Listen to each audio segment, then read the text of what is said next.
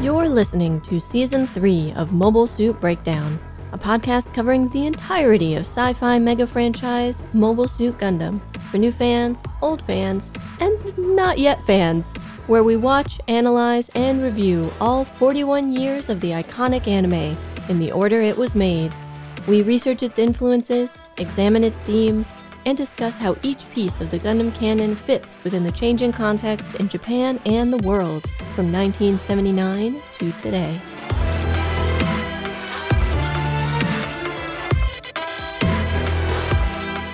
This is episode 3.19 Wish You Well, and we are your hosts. I'm Tom, a lifelong Gundam fan, and I'm glad that we recorded almost all of this episode before right wing insurgents sacked the Capitol building. And I'm Nina, new to Double Zeta, and feeling a bit guilty that I spent most of this episode annoyed at Cecilia. Mobile Suit Breakdown is made possible by the support of 418 patrons and subscribers. Thank you all, and special thanks go out to our newest supporters Charles S., Stephen Hill, William L., Pizza King, Matthew M., and Harley R. This podcast would not be possible without your support. And some special thanks to Taliarchus and Studio Ozkai for the holiday cards you sent us. We really enjoyed them. This week, we are covering Mobile Suit Gundam Double Zeta Episode 21 Crybaby Cecilia, or Nakimushi Seshiria, Part 2. For research this week, I'm going to be talking about the Japanese immigrant experience and what it might tell us about Cecilia's family and what lies in store for them.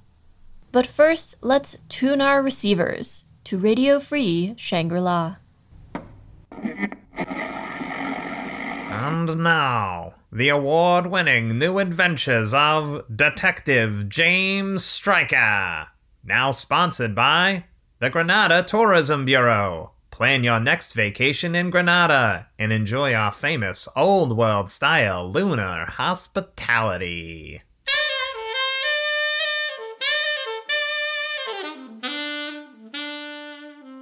The name's Stryker. I was a dead end private detective on Shangri La Colony until she walked into my office with a case I couldn't refuse. I followed the breadcrumbs all the way to the Argama, but the client cut me loose when I got too close to the truth. I got off colony thanks to an Axis captain who wanted me to dig up information about his rival, but he didn't even give me a name. Just called her Boobzilla and said I'd recognize her by her lack of respect for Lady Haman. Eh, Whatever that means. Pretty soon, the rose scented envelopes full of money stopped coming. So now I'm stuck in Granada working odd jobs to make ends meet, while I try to unmask the masterminds behind the AUG and figure out what the organization's goals really. Hey, hey, hey, Jimmy, we need you out here. Stop that neo-noirish monologuing and grab a mop. Cecilia, drop another one of our famous moonfacer pizza pie on the floor by the cash register. yes, sir, Mr. Galbaldi, sir. I'll get right on it. Mm, grazie, Jimmy. You're a good Metagon. It's real good to have someone reliable working around here. Hey, uh, you got uh, anything going on tonight? Why don't you come on over for dinner? I know my daughter Betty would love to see you again. She making a nice gabardine and some calamari. Mwah. Oh, uh, thanks, Mr. Galbaldi, but I, uh, I really can't. I've got my other job tonight. Oh, yeah. Yeah, okay, okay. Uh, yeah, maybe una hora, some other time then. Hey, Cecilia, ah, doozy patch, fema booma, I'm begging you, please, to get it together. Oh, those was Nano's plates. I hated lying to him. Alfredo Galbaldi's a good man and a good boss, but I won't let myself get distracted from what's important. And anyway, I couldn't exactly tell him that I was planning to break into a secure military spaceport tonight. Still, I wish I could do something for him to show my appreciation. Ah, Maron, who the gabagool keep putting salt into the Vizagazi soda fountain? That's it. Once my shift ends, I, Detective James Stryker, will solve the case of the salty cola. Jimmy, get at the map. Detective Stryker is on the case. Step one for any new case is to get the lay of the land. I'd heard rumors about a rash of cola saltings in Granada's Port District, but I had to get the details. I started by canvassing the other restaurants in the neighborhood. No, no, yeah. We had our soda salted the other week. It got salted real bad, too. It was like totally undrinkable. They salted our Pepsi, they salted our Sprite, and they even salted our Lieutenant Pepper. What about the Seven Side? Who do you think you are asking if our soda's salty? You with the health inspector? No, I'm just a. We don't serve pop here. We exclusively serve Wongley strong tea brand tea like beverage solutions. Sure. Have those been salted?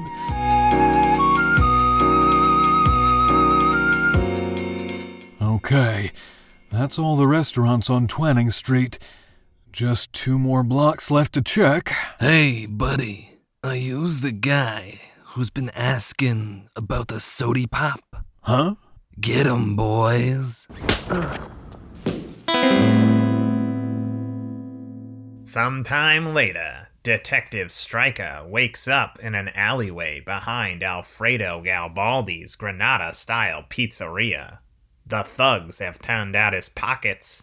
His notes are gone, along with what little money he had scraped together, and the keys to his apartment. Oh, my head. That's got to be the third worst concussion I've ever gotten from this job. Now. Oh, where am I? Hold on. Isn't that Cecilia, the waitress who can't stop crying? What's she doing taking money from a Zeon officer? Could the wave of soda saltings be an act of Zeon sabotage? Could it indeed? Find out next week on The New Adventures of Detective James Stryker The Case of the Salty Cola, Part 2.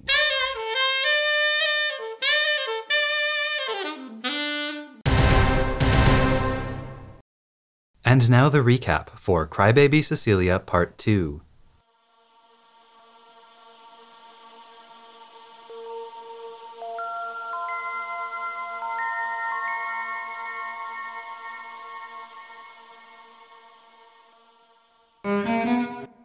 We left our young Argama crew members standing in the break room.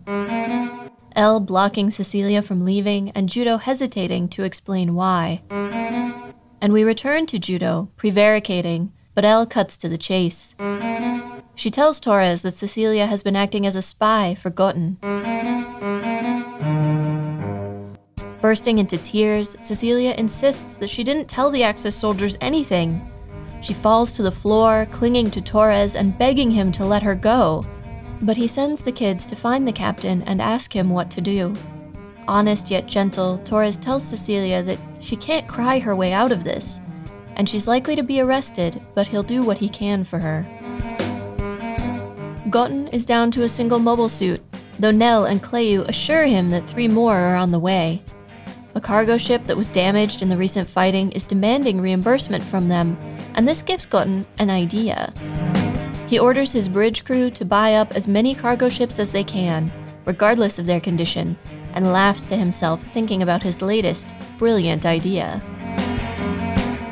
Back on the Argama, Bright and Roux have arrived at Kiara's cell to inform her she's being transferred to Granada's POW facility. She argues, pouts, bargains, and tries to seduce Bright to his obvious discomfort. The captain seems relieved when Judau and Elle arrive to tell him about Cecilia, providing a welcome distraction. In that same moment, a call comes in that they are under attack from Axis mobile suits. And when Torres and Cecilia appear in the doorway of the cell, Kiara takes advantage of everyone's distraction and confusion. she dashes out, bowling over Torres and taking Cecilia hostage.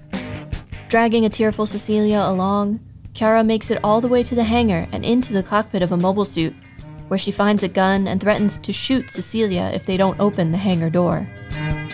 Despite Judau's protestations, Torres opens the hangar door, then hops in a car and takes off after the fleeing mobile suit, Beecha and Mondo with him. The Axis attack continues, and Gotten's plan has finally become clear. The mobile suit pilots are dropping cargo ships on ports all over Granada, seeking to trap or flush out the Argama. Judau, initially intent on backing up Torres, is forced to turn back and take on the Axis mobile suit pilots. In an attempt to creep through passages in the colony, Kiara manages to get the mobile suit she's piloting completely stuck. When she abandons the mobile suit to flee on foot, it doesn't take long for Torres to catch up, shove her away from Cecilia, and knock her to the ground. But the whole time they were together, Kiara told Cecilia that if she tried to go back to AEUG, she'd be put to death as a spy. Now, Cecilia is overwhelmed with fear and runs from Torres and Kiara both. When Torres goes after her, he leaves Kiara to Beecha and Mondo, but she gets away, stealing a car and hiding deep in Granada. Cecilia runs to Gotten. In return for her revealing the location of the Argama, he gives her the promised tickets aboard an emigration ship, along with a bonus a briefcase full of gold bars that he warns her not to open around anyone. The ship is leaving that very afternoon, and she leaves hurriedly to collect her family and get them to the port on time. About to board the plane, she sees Torres' car pull up and goes back to talk to him, sending her family ahead. She begs him to come with her, saying that she lied about the Argama's location and has an extra ticket for him. She won't be afraid if he's with her, and he won't have to fight anymore. Furious, he slaps her and she falls to the ground. He would never abandon his comrades on the Argama, and her actions will still get people killed. She doesn't want to bear the burden of her family alone anymore. All Torres sees is her selfishness. He drives off, and she boards the ship to rejoin her family. The ship, overloaded and in a hurry, finds a gap in the battle outside and takes off. The Axis pilots are caught off guard by the Double Zeta's arrival. They thought they had crashed a ship into the port where the Argama was docked. But Gotten has yet another backup plan. He orders them to drive the just emerged immigration ship over the Argama's port. On board, Cecilia's belligerent, alcoholic father berates her while her mother sits silently, and her young brother peers out a porthole at the battle. The ship is jarred, and Cecilia drops the suitcase Gotten gave her.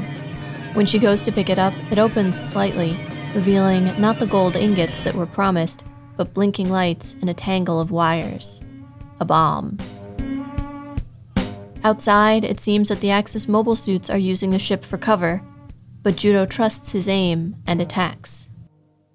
A few moments pass as Cecilia realizes what Gotten has done and decides what she must do.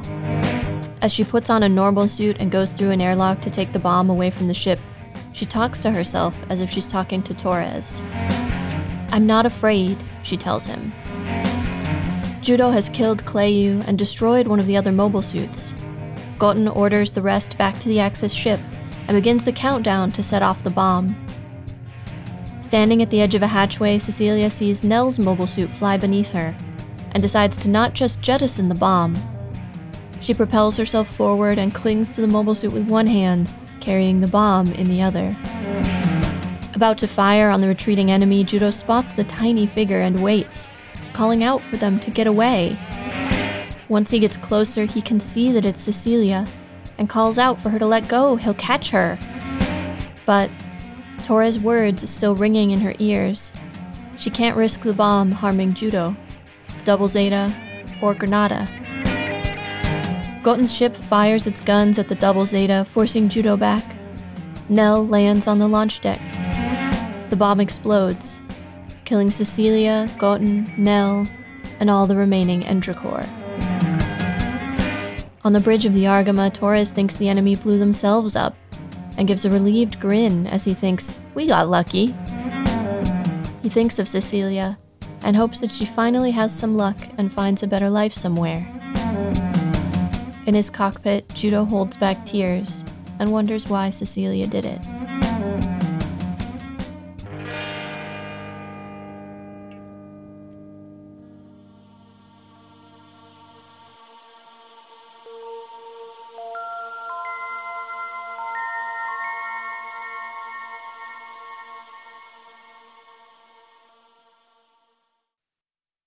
There is so much to talk about in this episode, and basically all of it connects to Cecilia. One of our listeners on Facebook told us before we started these two episodes that these were some of their absolute favorite, and they hoped that we would enjoy them as much. And I would say it's pretty safe to say that we did. Uh, we really liked these two episodes. I personally thought they were really well done. Did you?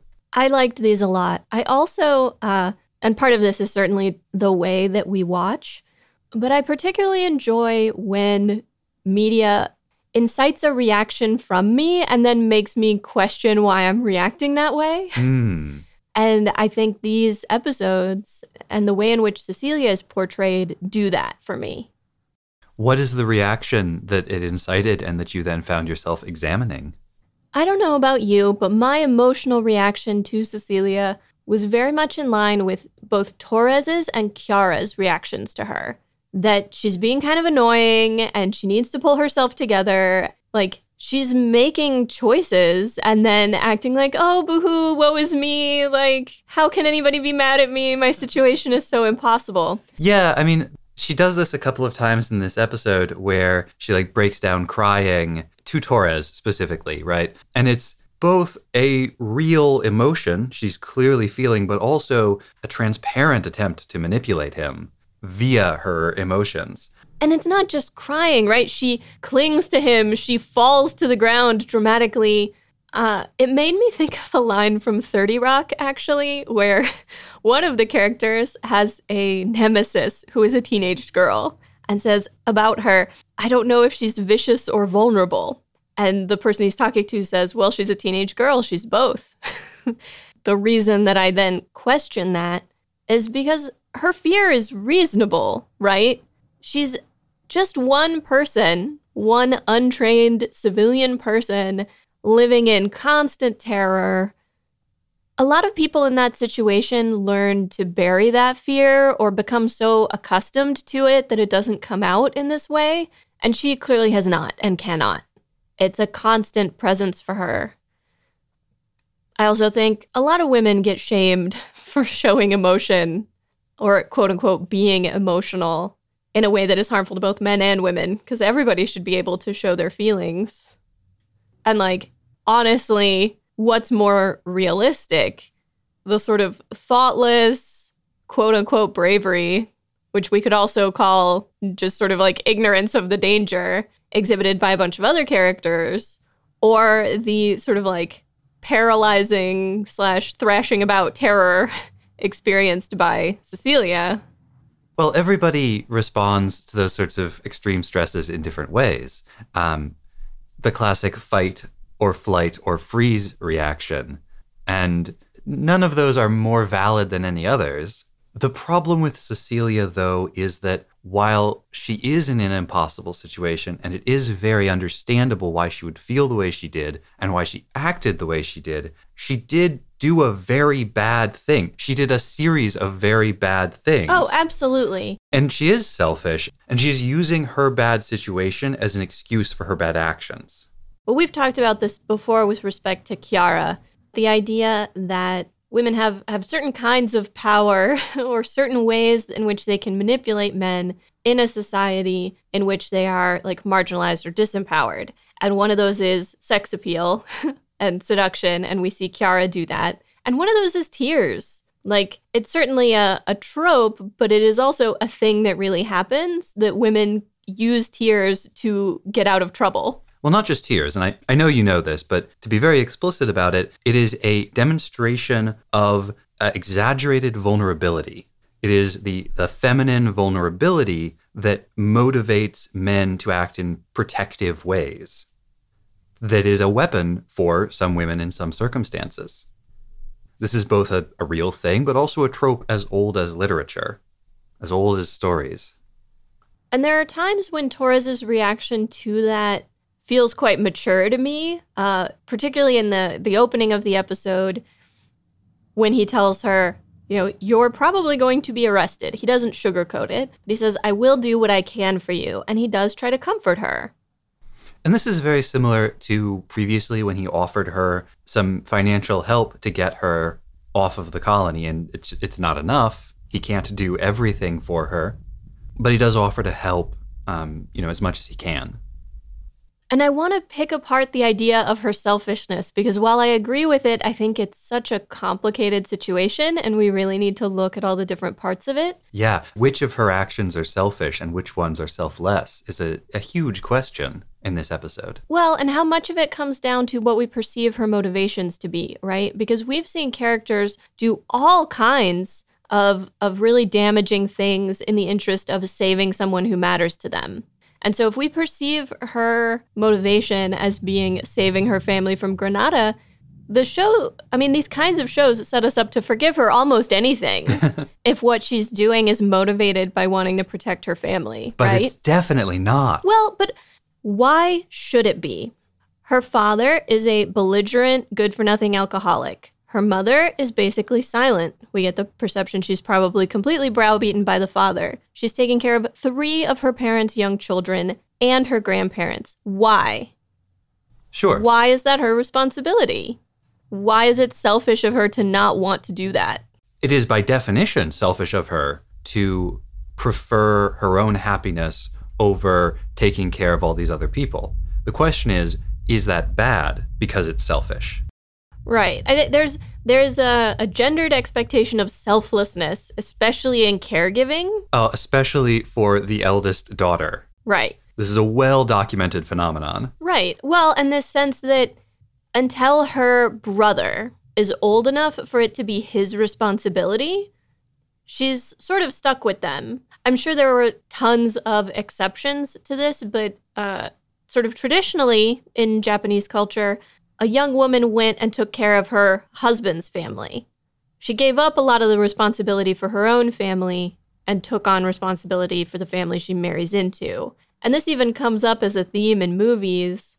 I forget which one it is, but there's an Ozu movie about an old man and his adult daughter, and he wants her to get married so that she'll have someone to look after her when he's gone. And she doesn't want to get married because getting married means she has to leave him. Like it's it was still a, a relatively recent sort of feeling within the culture at the time that Double Zeta was made.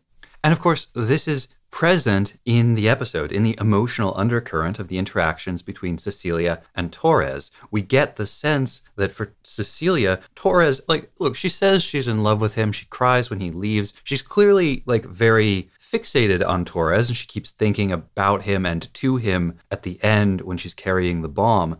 But at the same time, she like he's her childhood friend. She hasn't seen him in years. She met him again today. Um, so like she's not really in love with him, but there is a very powerful and important uh, effect that he has on her, and it's because he represents something to her. He represents possibly escape from her family. Alternatively, he represents somebody who can help her bear all of these impossible burdens. He represents her not having to do it alone anymore. Though I think there is also a sense that she wants to run away with him. There are times when she's talking about escape, and it sounds like she wants to escape from her family as well. It's a very dark moment, but even as she is about to get rid of the bomb, she thinks to herself, like, if only I could get rid of my parents. Yeah. Well, and that last interaction between the two of them, when Torres tells her, Your family should be enough for you, and she says, My family is a burden, is like, ugh. Well, and like- so powerful. He's right about her selfishness. He's right about the fact that she's like, oh, well, I didn't hurt the Argama. And he's like, yeah, but what about all the people at the port that you caused to be targeted?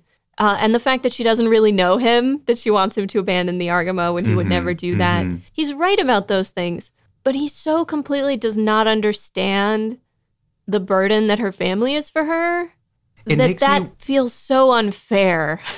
It makes me wonder about Torres's family. Does Torres have a family? Is Torres an orphan? Is he on the outside looking in, thinking about how nice it would be to have a family? We don't know. Well, or is his family situation just, you know, positive enough that he sees family as this nice, supportive community to which he belongs? And so he doesn't really understand her solitude. Or is he thinking of family for him as the Argama, as AEUG? And so he sees her willingness to abandon her family. He sees her asking him to abandon his family. And that's what makes him so angry. And we also have the the dramatic irony at the end of him, you know, he's not still angry with her. He was angry with her in the moment, but it passes and he, he honestly wishes her well. He honestly hopes that her life can get better. He's so relieved at the end when he sees that the Cassiopeia is safe and that presumably so is Cecilia. There was one bit I was curious about. Before Nell's mobile suit flies under where Cecilia is, I thought maybe her plan was just to jettison the bomb. I think that was her plan. She has a comment about hoping that the ship will go faster so that she can throw it out into space. Okay. But then when she sees these people who took advantage of her and preyed on her fear, she impulsively. I don't think it's a desire to destroy them, but I think she doesn't know when the bomb will go off. So she needs to act now. And the ship is not going fast enough. She can't throw it out into open space and just let it explode like that. And I do think she considers the possibility of just dropping it. But after what Torres said about, you know, sacrificing those unknown, unnamed people, the strangers to her at the other port, she knows that she can't just throw the bomb at the city of Granada. She does comment though. She says like, "Oh, it's them." Mm-hmm. And we see throughout this episode that her her fear is what makes her easy to manipulate for them. Would she have run from Torres if Kiara hadn't convinced her like, "Oh, they will definitely put you to death as a spy." It's fear, but it's also greed, right? Like she has that bit where she says, No, it's okay. I played this well. I got this briefcase full of money and these tickets onto the ship. I don't think she ever mentions the money to Torres. She doesn't, but when she's talking about having, like, having played the situation well, I think that's got to be on her mind. Mm-hmm. She's clearly mentioned the money to her family because her dad has that, what he thinks is a joke. Oh, was there a bomb under all that money? I don't know. I suppose the the feeling that I got was that having been tricked by them, she really wanted to fight them specifically. Hmm. And also potentially knowing that they are the ones fighting Torres, uh, you know. I can see how you got there. I don't think I subscribed to that newsletter. All right, well, that's fine. um I also found her repeated insistence in those scenes like I'm not afraid. I'm not a crybaby. I'm I'm not weak. So heartbreaking. Yeah, the whole ending from when Cecilia gets into the airlock, basically until the end of the episode, is like heart wrenching. She has made the decision that a lot of people who feel that they're in impossible situations make, right? Yeah. I'm not sure at what point she realized she was going to die. I don't know at what point this became a suicide mission for her. I don't think it started out as one. I, I don't think so either. It's it's difficult to pinpoint, you know, is it when she jumps off the Cassiopeia? Is it when she's clinging to Nell's mobile suit? Is it partway to Gotten's ship? I, I'm not sure exactly. And I've been in situations, obviously nothing quite as tense as this, but I've been in situations that were very uh, emotionally intense, very chaotic in the moment. And you sort of, sometimes you just don't know what to do. You can't make a plan and you just find yourself holding on to, you know, whatever. Like you panic and you grab onto a passing mobile suit and you just hold on because you can't think of anything better until the situation is over Yeah. one way or another. I don't necessarily think it was planned. And then by the time she's, you know, clinging to this other mobile suit, it's like, well, if I let go, who's going to get blown up with me? I can't let the double zeta catch me. Like, yeah, it, it may have been sort of accidental, but it's hard to argue that, like, jumping out into space in a normal suit while carrying a bomb that you don't know when it's going to explode is anything but, like, suicidal. Sure. I don't presume to argue that.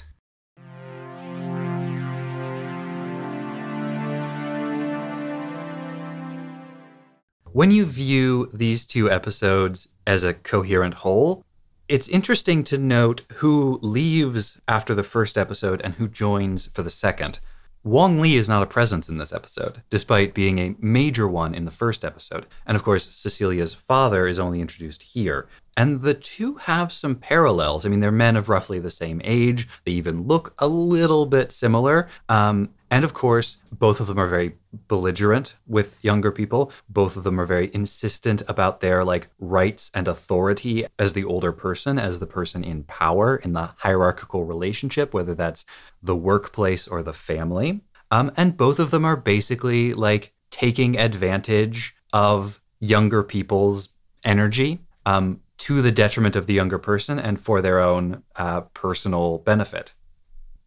And that's not unique to either of them. That's something we've seen throughout all of Double Zeta. It's very much about adults taking advantage of children in multifaceted ways. I think we should also compare this episode to Zeta as a whole because I think, you know, this is the first time we've had meaningful characters die in a while. If it's not clear from the episode, uh, Nell and Cleo and Gotten, as well as Cecilia, all die here. And we should also compare it to what I think is the obvious parallel in First Gundam, which is the Miharu storyline. Let's start with Miharu and Cecilia. Comparing the two, which did you think was better done? I don't think I can make a call. They are, I mean, aside from the fact that they're both redheaded Onesan, uh, And they're both spies who have a quasi romantic relationship with a member of the secondary cast on the ship. And they both uh, end up dying after sort of two episodes on the ship. right, but their personalities and to some degree their motivations are completely different. So you'd say it's like superficially very similar to the point where it's almost eerie. And yet, in its details, in its execution, it's very different. Yes. Miharu has been a spy for longer. She's braver, she's more comfortable with what she's doing. She is honestly motivated by care for her two younger siblings. That is a big part of why she's doing what she's doing, uh, the loss of their parents, and so on. There's an actual romantic connection between her and Kai. And Kai is aware that she is risking herself when she says, like, I have to go make up for what I've done. Let me help. Uh, he knows about the danger that she's in. Both of them are motivated by the realization that their actions are causing real harm to real people. That is sort of the moment at which things switch for them. In some ways, I find Cecilia more compelling because of the complexity of her situation, as we've said, because of, you know, how selfish is it and is that bad and and how much she struggles, like how hard this is for her. Miharu was distinctly heroic, I think, uh, especially towards the end. Whereas there's never any sense of Cecilia being a hero. She's much more real, she's much more grounded as a character. And I don't know if they're going to do anything in future episodes with regards to it. I don't know if anyone will ever mention her again. But the whole crew of the White Base knows that Miharu helped them in the end. At the end of this episode, the only person who knows what Cecilia has done is Judau. And does he tell anyone? I don't I don't know. It would almost be kinder for him not to tell Torres what happened. Speaking of Judau, there are a couple moments in this episode uh, in terms of how he relates to Cecilia that I want to address. You know, he and Elle are the first ones to see her acting as a spy, and yet he doesn't want to tell on her. He doesn't want to get her into trouble. Elle is the one who's like, all right, well, if you're not going to do it, uh, you know, when he tells Bright about it, he is looking for an explanation. He is looking for a context that justifies her actions. And Bright is like, well, of course, there's something that just like There's always a context. there's always a justification. Nobody spies for no reason. But Judau so wants to cut her slack in any way. And then at the end of the episode, Judau characterizes Cecilia's self sacrifice as selfish. hmm You know, to him, her acting alone in a way that leads to her death, that feels selfish to him. And in some ways, he's totally right. I mean, if we think of Cecilia's selfishness as opposed to her obligations to her family, in one way, she's she is protecting her family by getting rid of this bomb, but she's also abandoning them by dying. And maybe it's not possible to get rid of the bomb without abandoning them, but we do see her um, escaping, in a sense, from these obligations. you know, she's acting under incredible strain and doesn't exactly have time to think carefully about this or, or plot a strategy. But Judau makes contact with her and she doesn't say, This thing I'm holding is a bomb. I don't know when it will explode. Like, she doesn't get help. She doesn't let anyone help her. She takes it all on alone. And she's so accustomed to taking things on alone because she doesn't feel like there's anyone who can help her. Well, I mean, the last time she trusted someone, they gave her a bomb that was going to blow up her and her whole family. So God, Gotten. Just ruining everything. I am legit shocked that they killed him off though, because he's such a great character He really is. and has has kept up so much uh like interest in the show. I feel like he adds so much to the show. He's such a good foil for the other Zeon commanders.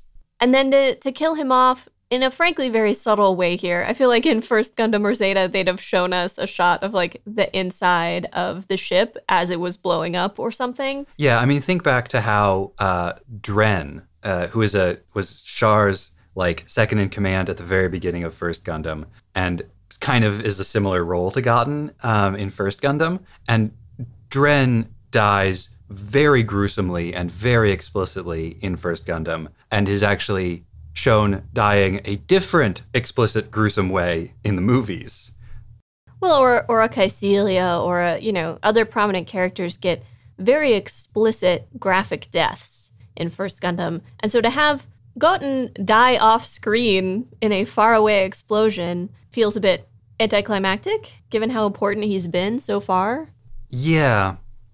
I'll also say, like Saegusa, Gotten apparently lives in the novelization, um, and I'll tell you more about that later on. This is also the episode when I realized what Gotten's thing is, because as I said previously, every one of the Zeon commanders has a thing, like a dominating personality quirk that is uh, both played for humor, but also sort of forms the crux of their motivations. Is it that he's in love with his own cleverness? Yes, it is his it is his scheme hatchery. Gotten is always hatching schemes. And he's so proud of all of his schemes. He's so self satisfied. And his scheme is ultimately his own undoing here. But also, it was a pretty good plan. Yeah, it's not a bad plan. Basically, none of his schemes are bad plans. and that very neatly gets me to what I was going to point out about the difference between Double Zeta and Zeta. In Zeta, the characters are all doomed, and they're doomed by their inability to overcome their own inertia.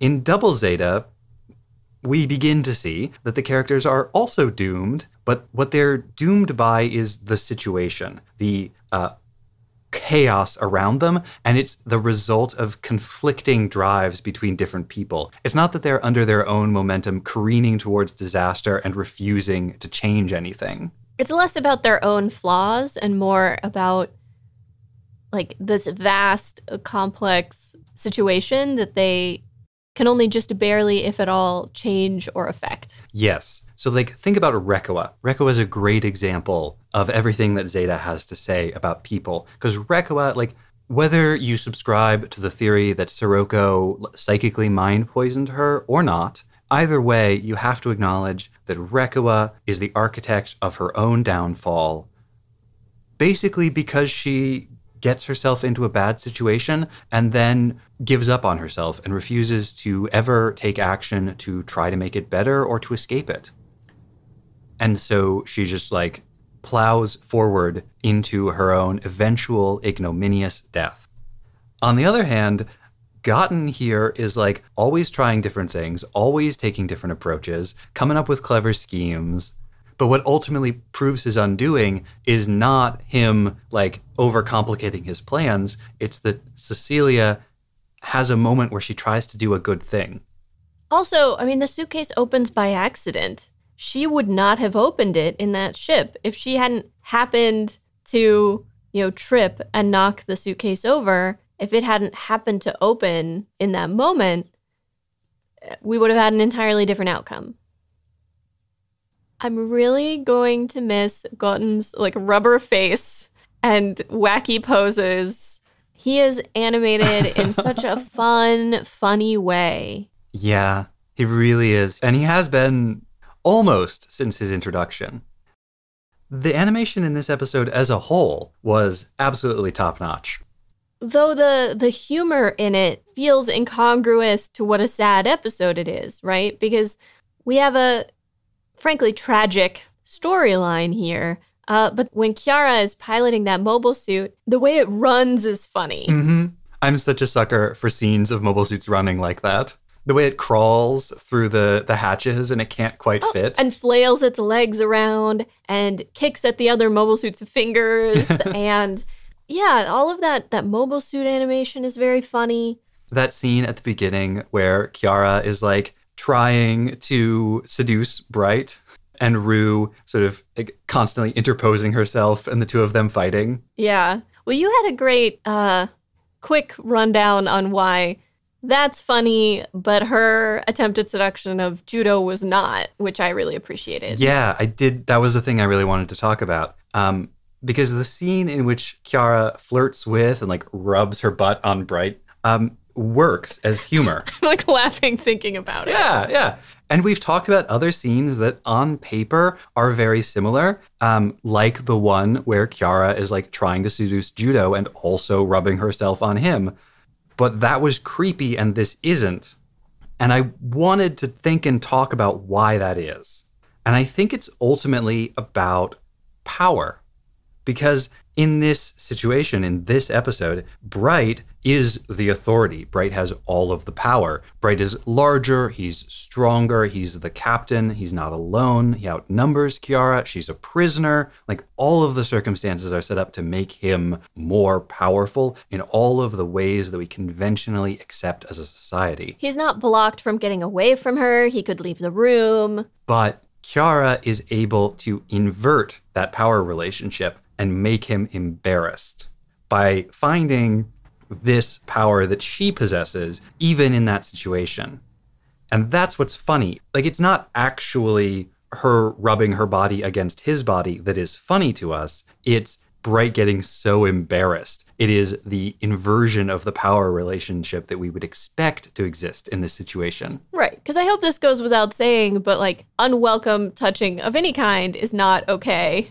Strictly speaking, as a as a real situation, this would be totally unacceptable.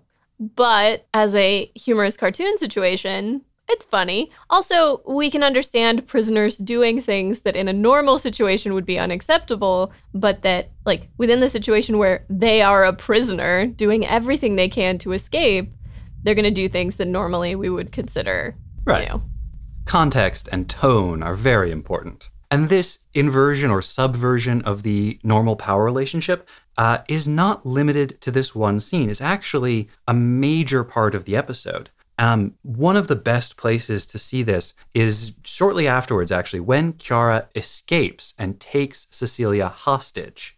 She throws an arm around Cecilia's neck, but the threat she presents is that she is going to jab her fingers into Cecilia's eyes and blind her. But when we see her threaten this, we get a close up on Cecilia's terrified face and Kiara's fingers, and we see Kiara's fingernails are long and pointed, very feminine, very dangerous in this specific situation. She is taking this aspect of, like, quote, weak femininity and turning it into a weapon.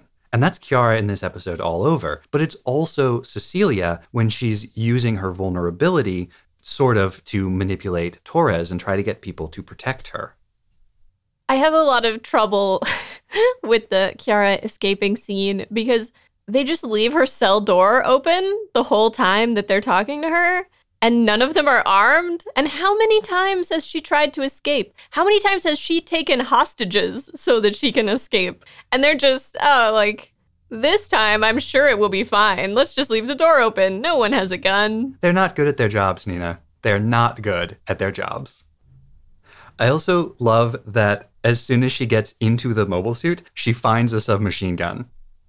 I, I can understand why you would like have a sidearm in a mobile suit. Like logically, that makes a certain amount of sense to me. But also, uh, the moment she gets the mobile suit, she also gets this like emblem of physical violent power, the gun. She no longer needs to rely on her sharpened fingernails. Also, when she gets the mobile suit and Ino, Mondo, and Beecha are all like trying to do one pull up so that they can get onto the hatch of the Mark II and stop her. Are you telling me these boys cannot do one pull up in lunar gravity? Oh, don't don't shame them. Also, I I didn't think they were trying to get up there necessarily. I thought they were just trying to keep the hatch from closing. Hmm. They were just hanging on to it so that she couldn't shut it. And then she kicks them off. The Argama needs a gym. All of the different things we've seen on the Argama, including that forest with bench that Quattro had a good cry on, and they don't have a gym? I'm still not convinced that the forest wasn't some sort of mass hallucination. I love that bit when Kiara is escaping, where she just sort of stops to take in the scene of Anaheim Electronics.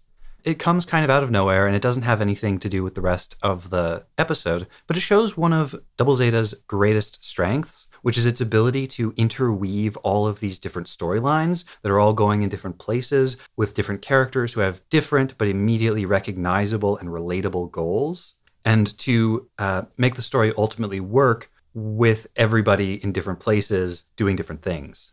I'm wondering if that won't be relevant later, especially now that Kiara is in the wind, so to speak. It would absolutely be very good storytelling if they did make that relevant later, but you don't have a lot of faith in that? remember how often we complained about how things in Zeta didn't seem to be properly set up or didn't have a proper payoff? Yeah, well, and and that would be one of the risks to the way these shows were written, right? Where you have several different teams working on different chunks of the story at the same time. Uh, it's not one writing team doing the whole thing. It's not necessarily even being written in sequence, and so it's not always going to connect in ways that make sense. Speaking of the writing team, shout out to Suzuki Yumiko, who wrote these two episodes. They are very good. I also need to say something that I've wanted to say for a while, which is I really like Kiara's voice actor. The sort of like husky, breathy, occasionally fried voice is so unique in anime, and it sounds so good and it works so well for the character. And there's a bit here, it's when she sees Gotten departing in the ship, and she's like, Gotten came for me in that hunk of junk. And she says, Gotten me, like that damn Gotten. But she manages to say it with so much like begrudging affection.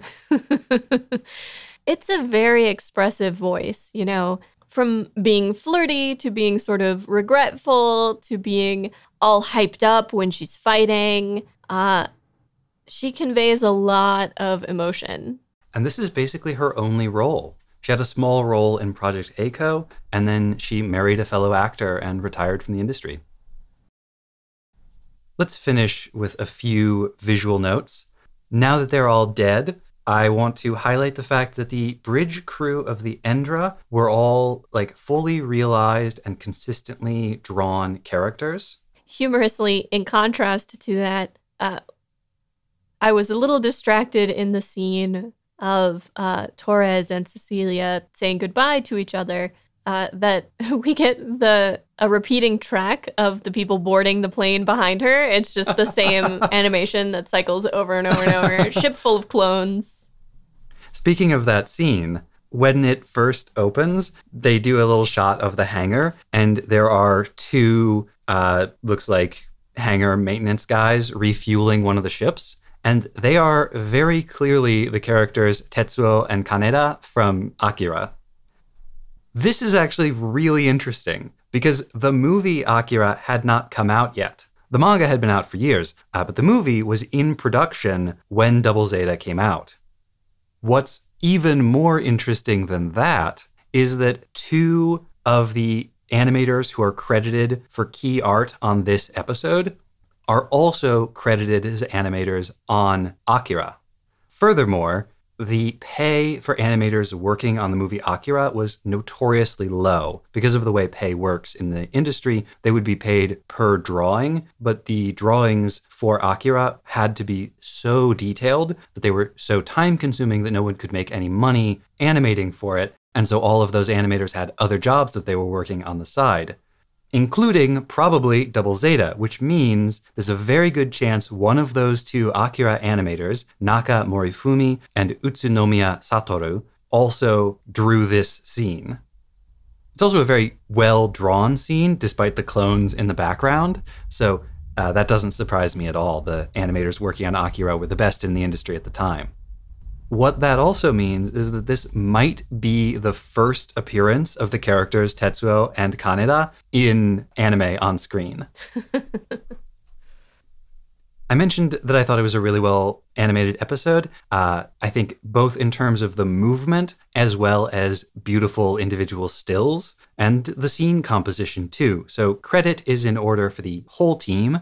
And in particular, I'd like to highlight the storyboard artist Takizawa Toshifumi, who also did the storyboards for the opening of Double Zeta, and among other things, was fresh off of his role as the main series director for Dirty Pair.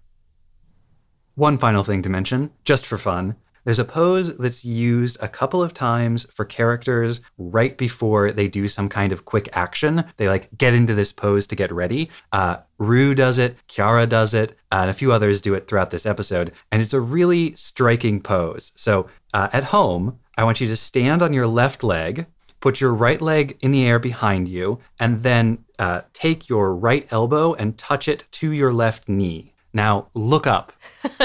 You're ready for action. And if you want to see stills of that, follow me on Twitter. I'll post some there when the episode goes up.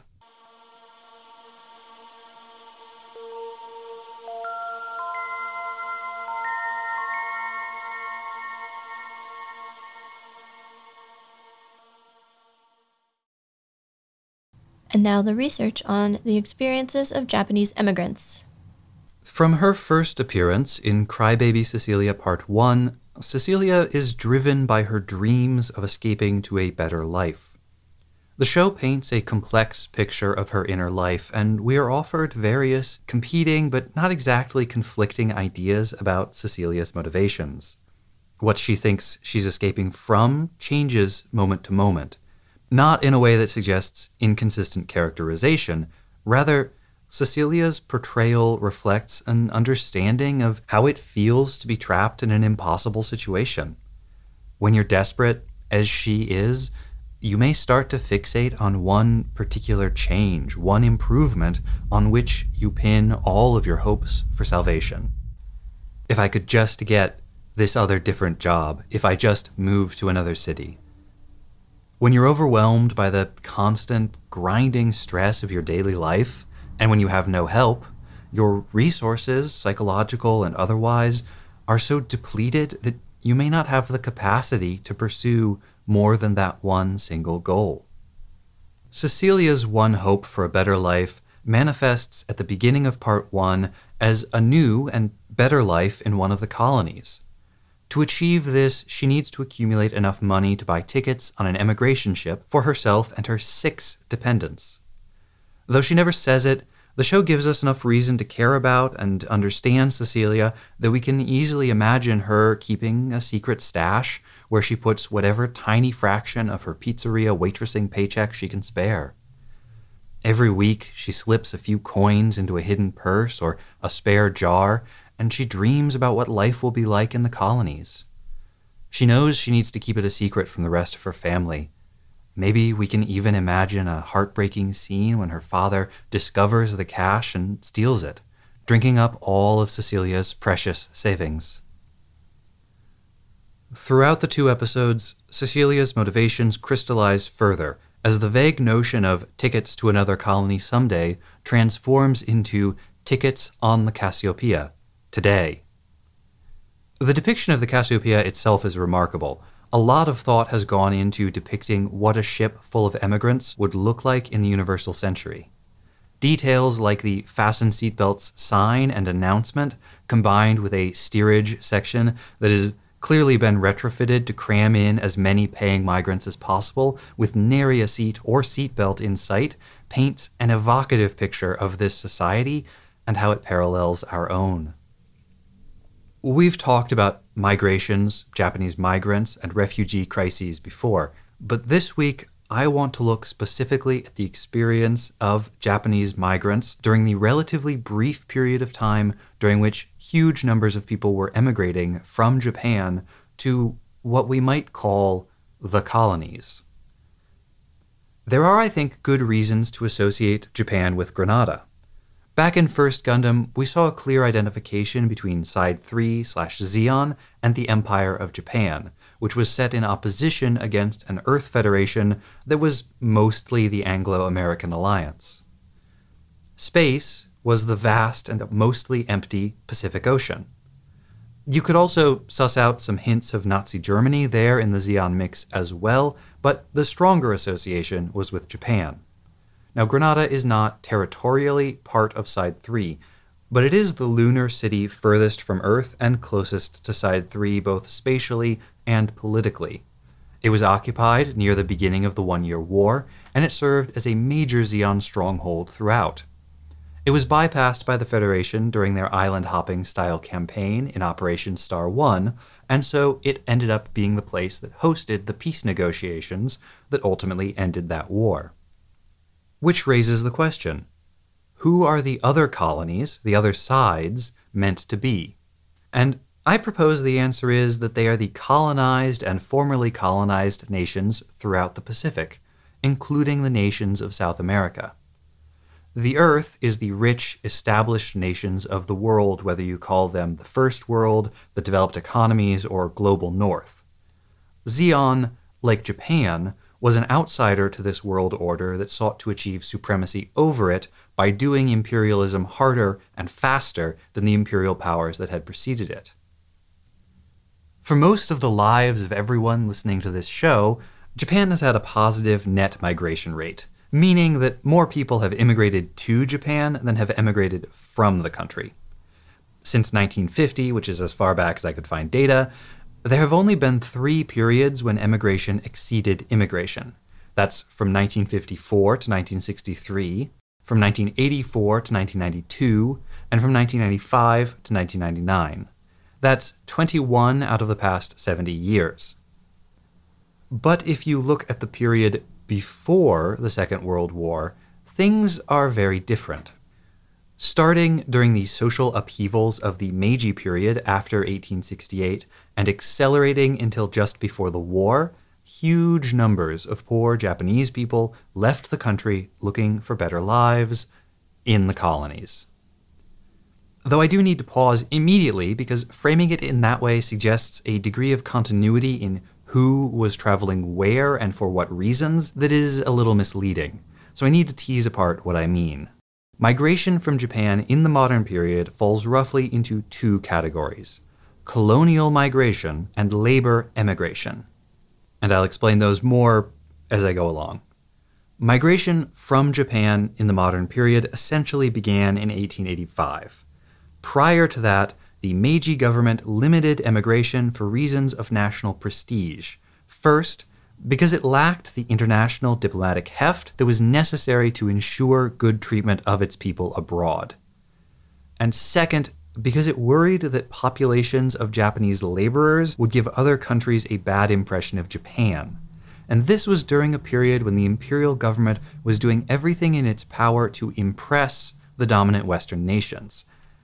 The hope was that if the international community was sufficiently impressed by the sophistication of the Japanese as a people, then they would agree to revise all the unfair treaties that had been forced upon the crumbling Bakufu government during the 1850s and 1860s. Getting these unequal treaties revised was the driving motivation for Meiji international policy, basically for the entire history of that regime. By the 1880s, the Meiji government decided or was forced to change tactics because their efforts to negotiate a multilateral revision of the treaties and normalize their relations with all of these imperial powers were going nowhere, and the internal economic situation was turning desperate. Instead of trying to just be so darn likable that everyone treated them better out of affection, they opted for what we might call a muscular national policy that would make the nation so strong, both militarily and economically, that they could not be ignored. Or, in the words of an internet meme that I happen to love, they were no longer baby. Now they wanted power. In 1894, Foreign Minister Mutsu Munemitsu successfully negotiated a new treaty with Great Britain, throwing off one of the unequal treaties for the first time. The next year, in 1895, Japanese soldiers crushed the Chinese Qing Empire's forces in the First Sino Japanese War and seized Taiwan. Ten years later, Japan crushed the Russian Empire in the Russo Japanese War and annexed the southern part of the Sakhalin Island. Five years later, in 1910, Japan formally annexed Korea, although they had exercised some degree of dominance over the Korean peninsula since 1876, when Japan imposed an unequal treaty on Korea, very much like the ones that had been imposed on it, and it was effectively in control of Korea from 1904 on. Huge numbers of Japanese people left the home islands to settle in these newly captured colonies. Most were people of at least moderate means already, or they were attached to well capitalized colonization companies supported in every way by the government. This is what I meant when I referred to the colonial type of migration. And as is typical in imperial colonial societies, the Japanese settlers enjoyed political, social, legal, and economic priority over the native peoples. The story was largely the same everywhere, but to just use Korea as an example because it's particularly well documented, Korean landowners mostly became tenant farmers, displaced by Japanese farmers. In 1910, something like 8% of arable land in Korea was already owned by Japanese people or Japanese companies. By 1932, that share had increased to more than 52%. Partly this was because of new taxes that Korean landowners couldn't afford to pay. Partly it was because the Japanese administration enforced new laws that required paper deeds that landowners with traditional rights to land just couldn't provide. While many of the Japanese subjects traveling to the colonies did so in search of a better life, they were largely guaranteed to find it. Yet at the same time, part of the price of those international achievements in the 1890s and early 1900s was decades of domestic suffering as the Meiji government poured all of its energy and all of its revenue into big scale industrial modernization and a ballooning imperial military budget, all of which was funded by an impoverished peasant tax base. Japan's national economy had been in a precarious state even before Commodore Perry arrived to force the nation open to Western trade. Wealth inequality, combined with natural disasters that further burdened the already impoverished lower classes, created a series of desperate crises in the mid 1800s that left the sclerotic and perpetually broke military government reeling. The Meiji government initiated sweeping reforms designed to reform the nation and revive the economy, but in the short term, they created major disruptions. Abolishing feudalism meant turning roughly 2 million samurai into commoners. They were given lump sum payments in recompense for the loss of their privileges and their government stipends, but inflation and the bad economy meant that many of them became almost instantly impoverished.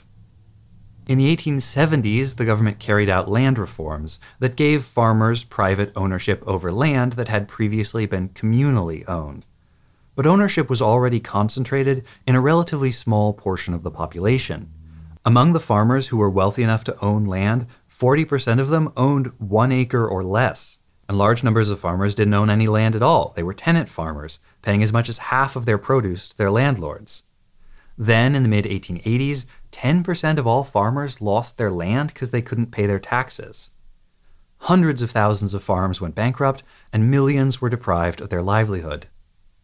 These displaced people responded with political agitation, violent uprisings, and increasingly by leaving the country to find work abroad, most particularly in South America. It is these desperate people, spending their savings or taking out loans to afford the cost of passage in hopes of finding a better paying job in the land of opportunity, that most remind me of Cecilia. Most of them were recruited by emigration companies. These companies arranged for ocean passage, and they promised the migrants jobs when they arrived. The companies managed this by contracting with plantations in South America that were looking for laborers. But while the companies operated with the approval and support of the government, they still charged would be migrants for passage.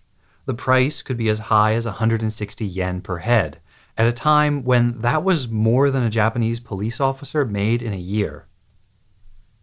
Those who found the money to make the journey did so with high hopes. Portrayals of the migrant labor lifestyle were rosy. The plantations offering the jobs and the emigration companies recruiting the laborers promised good conditions and comparatively high wages. And the government, reversing their earlier hesitancy, fully supported the emigration program as a way to expand Japanese influence abroad, and with the hope that emigrant communities would create long term commercial footholds, opening up international markets for Japanese goods. Some of those who signed on for these plantation jobs were experienced farmers, but the combination of high expectations and the generally weak state of the Japanese economy meant that the immigrants actually came from a great variety of different jobs. By one contemporaneous account, as much as 85% of those who traveled to the Americas were policemen, prison guards, dropouts, small businessmen, fishermen, miners, railroad workers, school teachers, civil servants, lawyers, actors, gamblers, sailors, sex workers, and, significantly for our story, waitresses or barmaids. Many brought their families, though that did multiply the already substantial expense and some young people got married just so that they could go on the journey and start their new lives together. And hey there, Cecilia's plan for Torres. But of course, you know how this story goes. The conditions turned out to be abysmal. The wages were a fraction of what they had been promised. They were forced to buy necessary commodities from their employers at inflated prices. Sometimes the jobs for which they had been hired vanished while they were en route. The legal protections that had been negotiated between governments rarely applied on the ground on the plantations. A typical labor contract might include a clause like the following real example I pledge my person and my goods, those that I have now and those of which I may become possessed, renouncing domicile and all other privileges that the law affords of my own free will. When workers protested or went on strike, the plantation owners called in soldiers to intimidate them. Having spent all their savings on the passage, they found themselves stranded upon arrival. Those who wanted to go back to Japan mostly couldn't afford to. Many fled their plantation jobs, often at pain of torture if caught, and tried to start new, new lives in the cities. They worked odd jobs, cut hair, opened restaurants, found work in construction. Some even fulfilled their nation's dreams by becoming importers of Japanese goods for resale. It's hard to know what fate awaits Cecilia's family now that she's gone, along with the suitcase full of Axis gold that turned out to be somewhat more explosive than promised. They'll arrive in Side six or wherever they're headed without her, and have to make their way in an unfamiliar world. It's possible that life in the colonies will be everything Cecilia dreamed, that her father and mother will find work and support the remaining three kids and grandmother. It's possible they won't.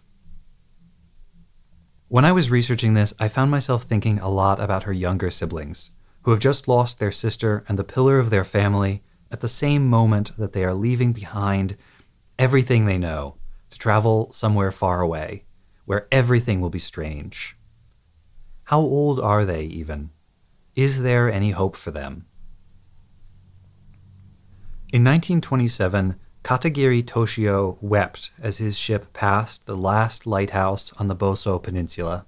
He was 13, the sixth of eight children from a struggling rural family, and had always dreamed of emigrating. But it was still emotional for him to leave Japan and realize he might never see it again. He landed in Mexico where his uncle had died of malaria and where his cousin now owned a small soda factory. For three years, he washed soda bottles 14 hours a day. Then he started working on a cotton plantation as a laborer. By the time he was 19, the boy with no prospects at all in Japan owned a small cotton farm of his own in Mexico.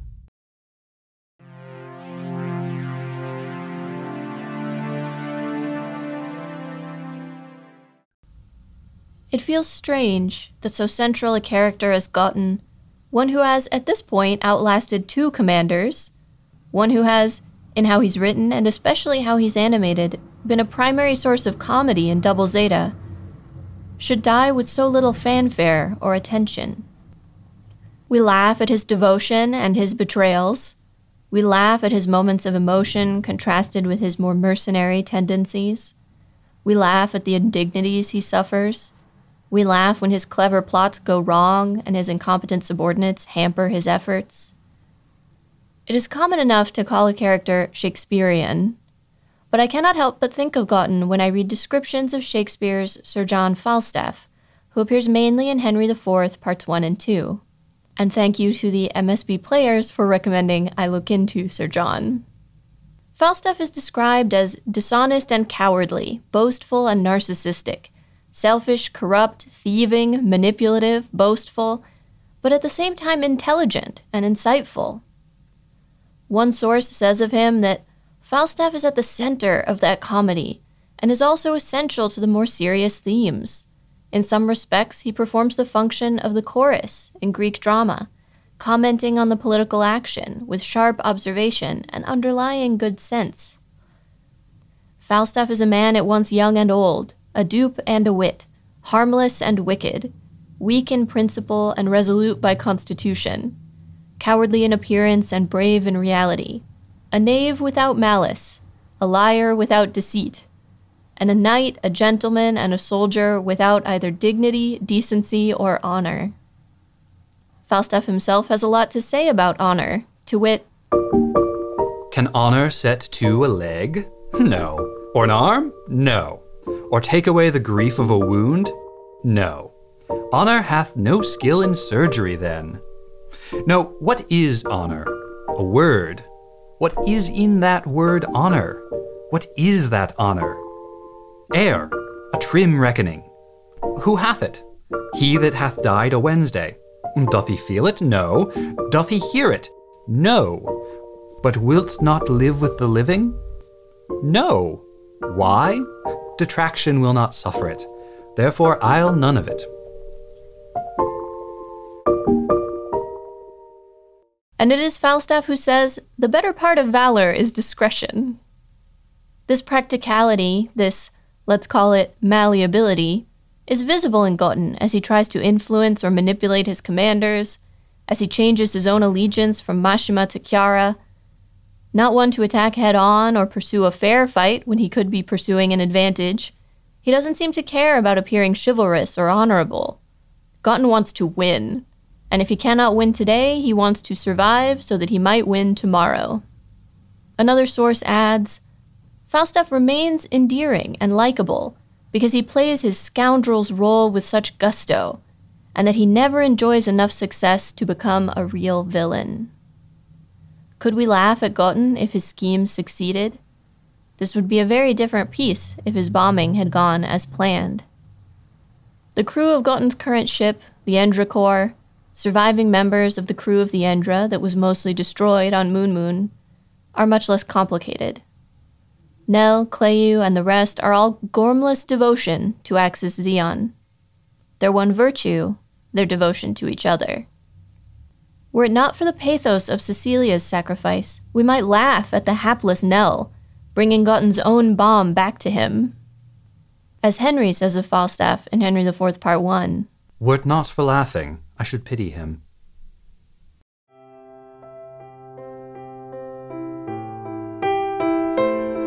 Cecilia feels a complicated figure.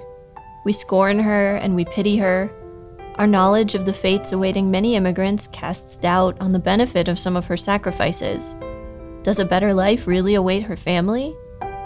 Was the spying, the danger it put her and others in, and the harm it caused, worth this uncertain future? Her actions play an essential role in Gotten's plot, and put all souls aboard the Cassiopeia in terrible danger. Her actions also save them, and her thoughts as she goes to her death show a desire to make amends for her earlier selfishness, cowardice, and weakness. Our hearts ache for Cecilia because she exemplifies Gundam's greatest moments of tragedy. Ordinary people caught up in war and violence, and what happens when their struggle to survive confronts their values and ideals. What bends? What breaks? What changes? A poem from the Hyakunin Isshu by Fujiwara no Koremasa seems to encapsulate what Cecilia must have felt when Torres drove away that final time. Aware tomo iubeki hito wa omoe de mi no itazura ni narinu kana. I don't believe my friend will have compassion on me, but I won't die of love, will I? She is determined to move on, to see if a new life in a new place is safer, less burdensome, with more opportunity for herself and her family. Even with all our doubts, we cannot know. Her blind hope, her dreams of safety and freedom are poignant to us, even as they seem childish or naive. This poem by E. E. Cummings made me think of her and of all the ordinary people in Gundam's universal century, those who went into space hoping for a better life. Who knows if the moon's a balloon coming out of a keen city in the sky, filled with pretty people? And if you and I should get into it, if they should take me and take you into their balloon, why then we'd go up higher with all the pretty people than houses and steeples and clouds go sailing away and away sailing into a keen city which nobody's ever visited, where always it's spring, and everyone's in love, and flowers pick themselves.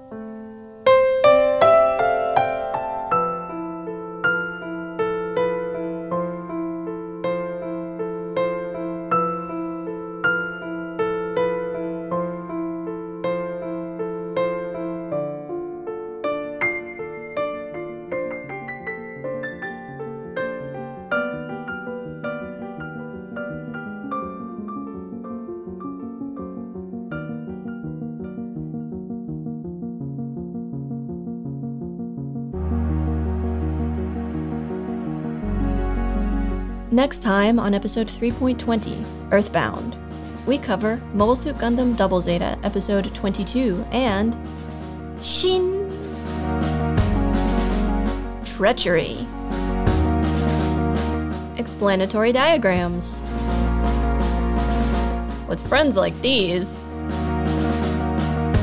won't someone please listen to the children? Would just kill him very dead. Tai Taihen! Brain poison. Judau kills a lot of people. And think about what you've done.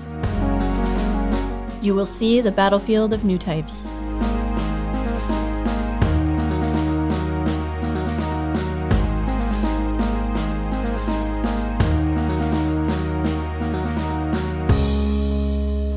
Mobile Suit Breakdown is written, recorded, and produced by us, Tom and Nina, in scenic New York City, within the ancestral and unceded land of the Lenape people, and made possible by listeners like you.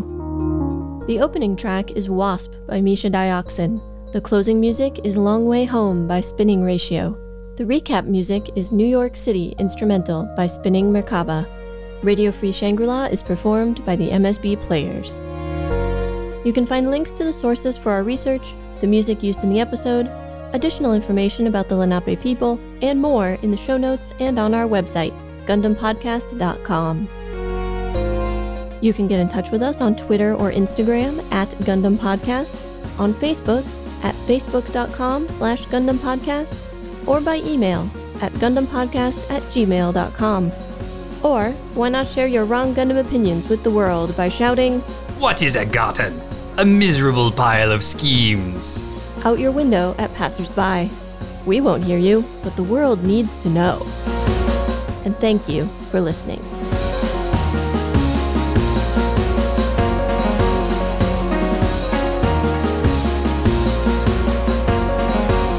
Going back to the Miharu comparison, that could have been a really funny scene of Bright meeting Cecilia and being like, hang on, I've done this before.